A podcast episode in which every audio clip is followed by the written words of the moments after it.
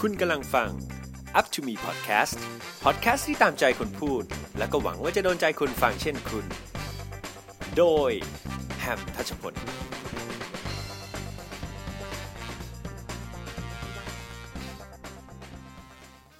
สวัสดีครับ มาถึง episode ที่ 5 กันแล้วนะครับ ผมไปนึกถึงเหตุการณ์อันหนึ่งที่ผมว่าตัวผมเองก็ค่อนข้างโชคดีเนาะก็คือผมมีโอกาสได้ไปทำงานที่ประเทศจีนนะครับ ก็ระยะเวลาในการทำงานเนี่ยก็ร่วมๆ2ปีได้นะครับ แต่ว่าก็ไม่ได้ไปอยู่ที่นั่นตลอดนะครับ ก็ไปไปกลับกลับเมืองไทยนี่แหละ แต่ว่าผมได้ไปเรียนรู้วัฒนธรรมจีน ได้ไปเรียนรู้สิ่งต่างๆ จากเพื่อนคนจีนที่ทำงานด้วยกัน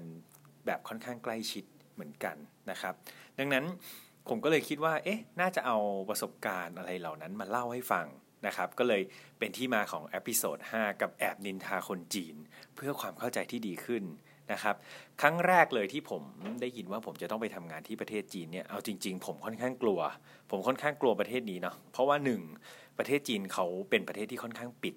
ยิ่งยิ่งออตอนที่ผมไปทำงานนี่สัก 5 6 ปีที่แล้วเขาปิดกว่านี้เยอะครับ จีน เราแทบจะไม่รู้เลยว่าข้างในเขาทำอะไรนะครับ ถ้าใครเคยประเทศไปประเทศจีนนะครับ จะรู้ว่า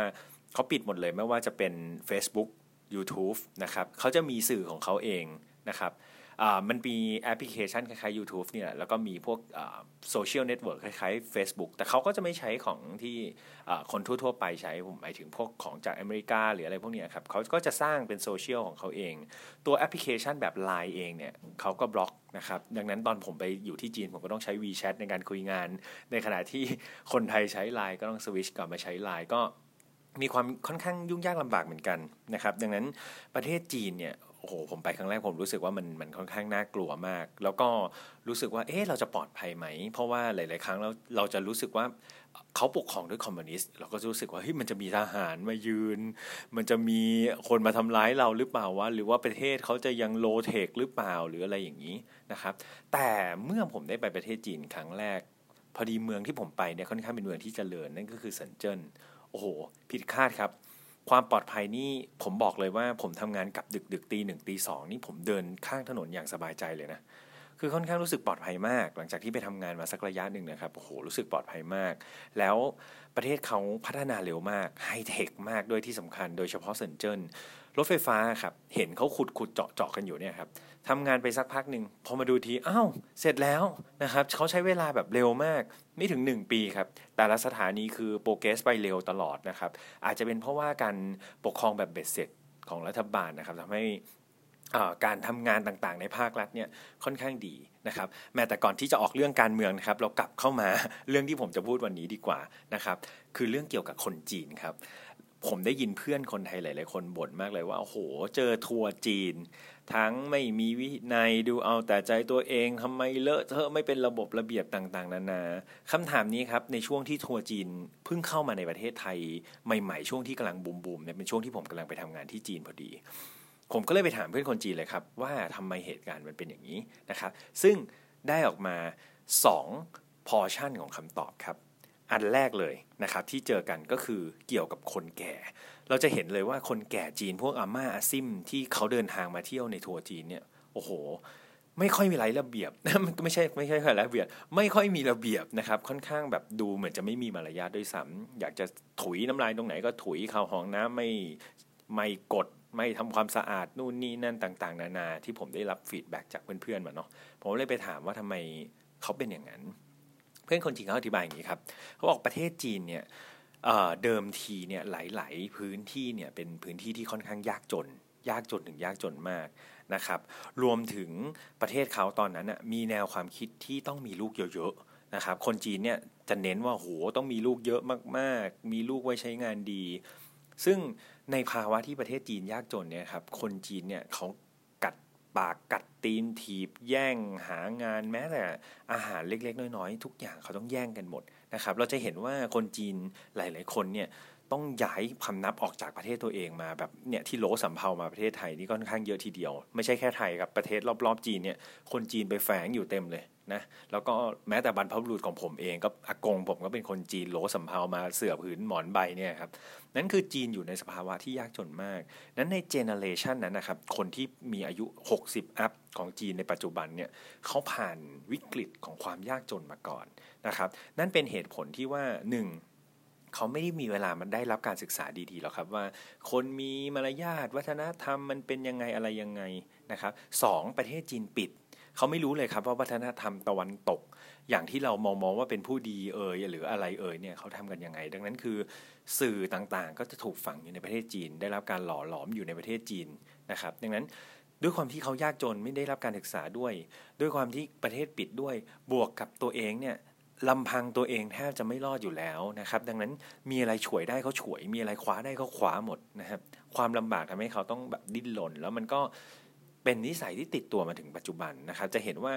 หลาย ๆ คนเขาไม่ได้แคร์หรอกครับว่าคนอื่นจะเป็นยังไงนะครับ หลาย ๆ คนเขาก็เออแบบรถไฟฟ้าอย่างเงี้ยไม่อยากจะเข้าแถวเขาแทรกเลยนะครับ เพื่อให้ตัวเองเข้าไปได้นั่นคืออันนี้แค่แชร์ว่ามันเป็นหนึ่ง ในกลุ่มคนนะครับไม่ใช่คนจีนทั้งหมดจะเป็นอย่างนี้เนาะหลาย ๆ คนเขาก็ปรับเปลี่ยนละเป็นหนึ่งในกลุ่มคนจีนที่อาจจะได้รับการสั่งสมประสบการณ์ในชีวิตเขาเป็นแบบนั้นนะครับ อันนี้คือเราเรียนรู้เพื่อเข้าใจเนาะนั้นผมก็เลยอ๋อพอเริ่มเข้าใจว่าอ๋อจีนเนี่ยเขาในระดับ 60 up เนี่ยเขายากจนมาก่อนเขาผ่านอะไรมาเยอะ ดังนั้นหลาย ๆ ครั้งเราจะเจอพฤติกรรมที่เราอาจจะรู้สึกไม่ถูกใจนะครับ มากลุ่มที่ 2 บ้างคือกลุ่มของเด็กคราวนี้ สืบเนื่องจากช็อตแรกครับ คนจีนอยากมีลูกเยอะๆใช่ไหมคราวนี้พอคนเยอะทรัพยากรน้อย รัฐบาลก็ต้องรู้สึกว่าตัวเองต้องทำอะไรสักอย่างแล้วแต่ด้วยความที่เป็นคอมมิวนิสต์ครับรัฐบาลเบ็ดเสร็จ สิ่งที่เขาออกได้คือกฎควบคุมประชากร นั่นก็คือการสั่งให้ประชากรของจีนมีลูกได้แค่ครอบครัวละหนึ่งคน หลายๆคนอาจจะรู้เรื่องนี้ ดังนั้นทุกครอบครัวเลยครับ ต้องปฏิบัติตามหมดมีลูกแค่หนึ่งคนทำให้เราบางครั้งเราได้ยินข่าวเศร้าเนาะอันนี้เพื่อนผมเล่าให้ฟัง เขาปกติคนจีนนะครับ มีกฎหมายคือห้ามไปทำอันตราซาวเหมือนเหมือนประเทศเราเนี่ยเราอยากรู้ใช่ไหมว่าลูกเราจะเป็นผู้หญิงผู้ชายเราไปทำอันตราซาวได้ห้าประมาณ 5 เดือนก็รู้ล้วไปทำอันตราซาวแต่ที่จีนเขาห้ามครับ เหตุผลเพราะเขาเนี่ยพอรู้ว่าเด็กในท้องไม่ใช่เด็กผู้ชายนะครับเขาทำแท้งเลยที่จีน อันนี้เรื่องจริงนะครับ ที่เพื่อนผมเล่าให้ฟังกลายเป็นแบบเป็นเรื่องที่แบบ ค่อนข้างเจเนอเรลมาก เพราะว่าคนจีนเนี่ยเขาถือเรื่องการเขาเรียกว่าอะไรสืบสกุลเนี่ยเป็นเรื่องใหญ่ ดังนั้นคือทุกคนอยากได้ลูกชายหมดเลย พอรู้ว่าเป็นลูกสาวปุ๊บบางคนคลอดออกมาแล้วฆ่าเลยก็มีนะครับ คือแบบไม่คือเรียกว่าไปทำคลอดเถื่อนเลยก็มี ดังนั้นคือค่อนข้างน่าเศร้ามาก เกิดปัญหานี้เยอะมาก คนรวยๆหน่อยแอบมาอัลตราซาวที่ประเทศฮ่องกงอย่างเงี้ยเป็นต้นว่าที่ฮ่องกงมันบางทีมันก็จะมีช่องโหว่ของกฎหมายเงี้ยแอบมาทำ ใช้เงินฟาด ให้หลูเพศลูกแล้วก็ทำแท้งไปจนกว่าจะได้ผู้ชายนะครับ แต่อย่างไรก็ตามครับ ผมก็เคยถามว่าอ้าวแล้วสุดท้ายถ้ามีลูกชายคนที่สองจริงๆเอ้ยลูกคนที่สองจริงๆล่ะ จะทำยังไง เพื่อนบอกว่าจริง ๆ แล้วเนี่ยลูกคนที่สองครับเขาจะเสียสิทธิ์ทางภาครัฐหมดยกตัวอย่างเช่น โรงเรียนก็จะไม่ได้เรียนโรงเรียนของรัฐ ไม่ได้สวัสดิการรัฐ ลองคิดคิดดูครับถ้าเป็นประเทศไทยเราอาจจะไม่ได้รู้สึกอะไรเนาะเพราะเราเป็นทุนนิยม แต่ว่า พอเป็นประเทศคอมมิวนิสต์เนี่ยทุกอย่างเขาถูกคอนโทรลโดยรัฐหมด โรงเรียนก็รัฐสวัสดิการรถไฟฟ้าหรือทุกอย่างเป็นภาครัฐหมด ถ้าเด็กคนนี้ไม่ได้รับบริการพวกนี้ต่างๆ นานาครับเสมือนเขาแทบจะไม่มีตัวตนเลยในประเทศนั้นด้วยซ้ำดังนั้นจีนเข้มงวดมากเรื่องนี้ กลับมาสู่สาเหตุที่ว่าทำไมคนจีนกลุ่มนี้ถึงมีนิสัยที่เขาอาจจะเอาแต่ใจ แน่นอนครับ มีลูกคนเดียว พ่อแม่ประคบประงมสุด ดูแลถนอมสุดๆ นั่นเป็นเหตุผลที่ว่าทำไมคนจีนในยุคกลางๆ สักวัย 30 กว่าๆพวกเนี้ยจะค่อนข้างเอาแต่ใจตัวเอง เพราะว่าเขาอยู่ในยุคลูกคนเดียวครับ ดังนั้นพอเวลาผมไปทำงานที่จีนผมจะเคยเจอเหตุการณ์แบบประชุมประชุมอยู่ ไม่พอใจปุ๊บตบโต๊ะเดินกลับบ้านเลยแบบผมตกใจเลยนะแบบเฮ้ยยูยูเอาอย่างเงี้ยเลยนะครับ ซึ่ง บางทีตอนอยู่ที่บ้านเขาอาจจะได้รับการสปอยจากพ่อแม่ถูกเลี้ยงดูมาอย่างดี ดังนั้น พออยู่ร่วมกับคนอื่น บางทีเขาก็ไม่ไม่ได้เรียนรู้การควบคุมอารมณ์หรือการอยู่ร่วมกับคนอื่นมากนัก ดังนั้นก็จะมีบางกลุ่มเหมือนกันครับที่มีนิสัยแบบนี้จากการที่เขามีลูกคนเดียวนี่แหละนะครับ ดังนั้นนี่คือ 2 สาเหตุใหญ่ ๆนะครับ ที่ผมเอามาแชร์ว่าเอ๊ะทำไมเราถึงเจอคนจีนแบบนี้ อันนี้แถมแถมให้อีกนิดนึงครับ เนื่องจากจีนเนี่ยเขาเป็นคอมมิวนิสต์อย่างที่ผมบอกแล้วเขาเบ็ดเสร็จทุกอย่างด้วยรัฐ ดังนั้นนอกจากการควบคุมเรื่องลูกเนี่ยเขาสามารถควบคุมเรื่องอื่น ๆ ได้ยกตัวอย่างเช่นเซินเจิ้นเนี่ยเจอว่ารถติดมากนะครับ ดังนั้นรัฐบาลครับเขาประกาศออกมาเลย ให้หนึ่งครอบครัวมีรถได้หนึ่งคัน อย่างเงี้ยเป็นต้นนะครับ คันที่สองเนี่ยถ้าเกิด เขารู้ว่าคุณไปแอบซื้อรถคันที่สองเขายึดเลย เป็นต้นนะครับ ซึ่งอันเนี้ยมันอาจจะเป็นกฎหมายที่ถูกบังคับใช้ในแต่ละเมือง มันก็มีข้อดีข้อเสียเนาะในการปกครองแบบนี้ มันก็ค่อนข้างที่จะ comply หรือว่าแบบนำไปปฏิบัติได้ทันทีได้ง่ายนะครับ แต่ว่าข้อเสียต่างๆ ก็มีเยอะเหมือนกันนะครับ อันนั้นก็แล้วแต่วิถีชีวิตของเขาไป เอาละครับก็เรียกว่าวันนี้เอาประสบการณ์บางส่วนแล้วกันที่ผมไปทำงานที่จีนมานะครับมาแชร์ให้ฟังให้เรียนรู้ว่าเฮ้ยต่อไปเราเจอทัวร์จีนเนี่ยเขามาจะมีพฤติกรรมที่ไม่ถูกใจเรานะก็เข้าใจเขาหน่อยละกัน เห็นว่าเขาเป็นแขกบ้านแขกเรือนเขาเอาเงินเข้ามาสนับสนุนประเทศเราเนาะยังไงก็พยายามพยายามผ่านมองผ่านไปแล้วกันอย่าเอามาคิดในหัวมากนะครับก็เป็นว่าเดี๋ยว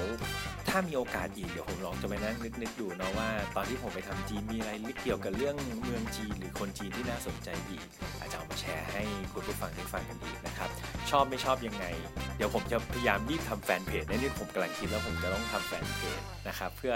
อย่างน้อยให้มี communication ว่าเอออย่างน้อยคุณมี comment หรือมีเรื่องอะไรที่อยากให้ผมพูดเนี่ยคุณเขียนใส่แฟนเพจหรือว่า inbox มาหาผมก็ได้ แล้วก็เดี๋ยว YouTube ก็จะเป็น step ถัดไปที่อยากจะทำเหมือนกันนะครับสำหรับ episode นี้คงมีเท่านี้แล้วยังไงเจอกันใหม่ episode หน้า สวัสดีครับ Thank you.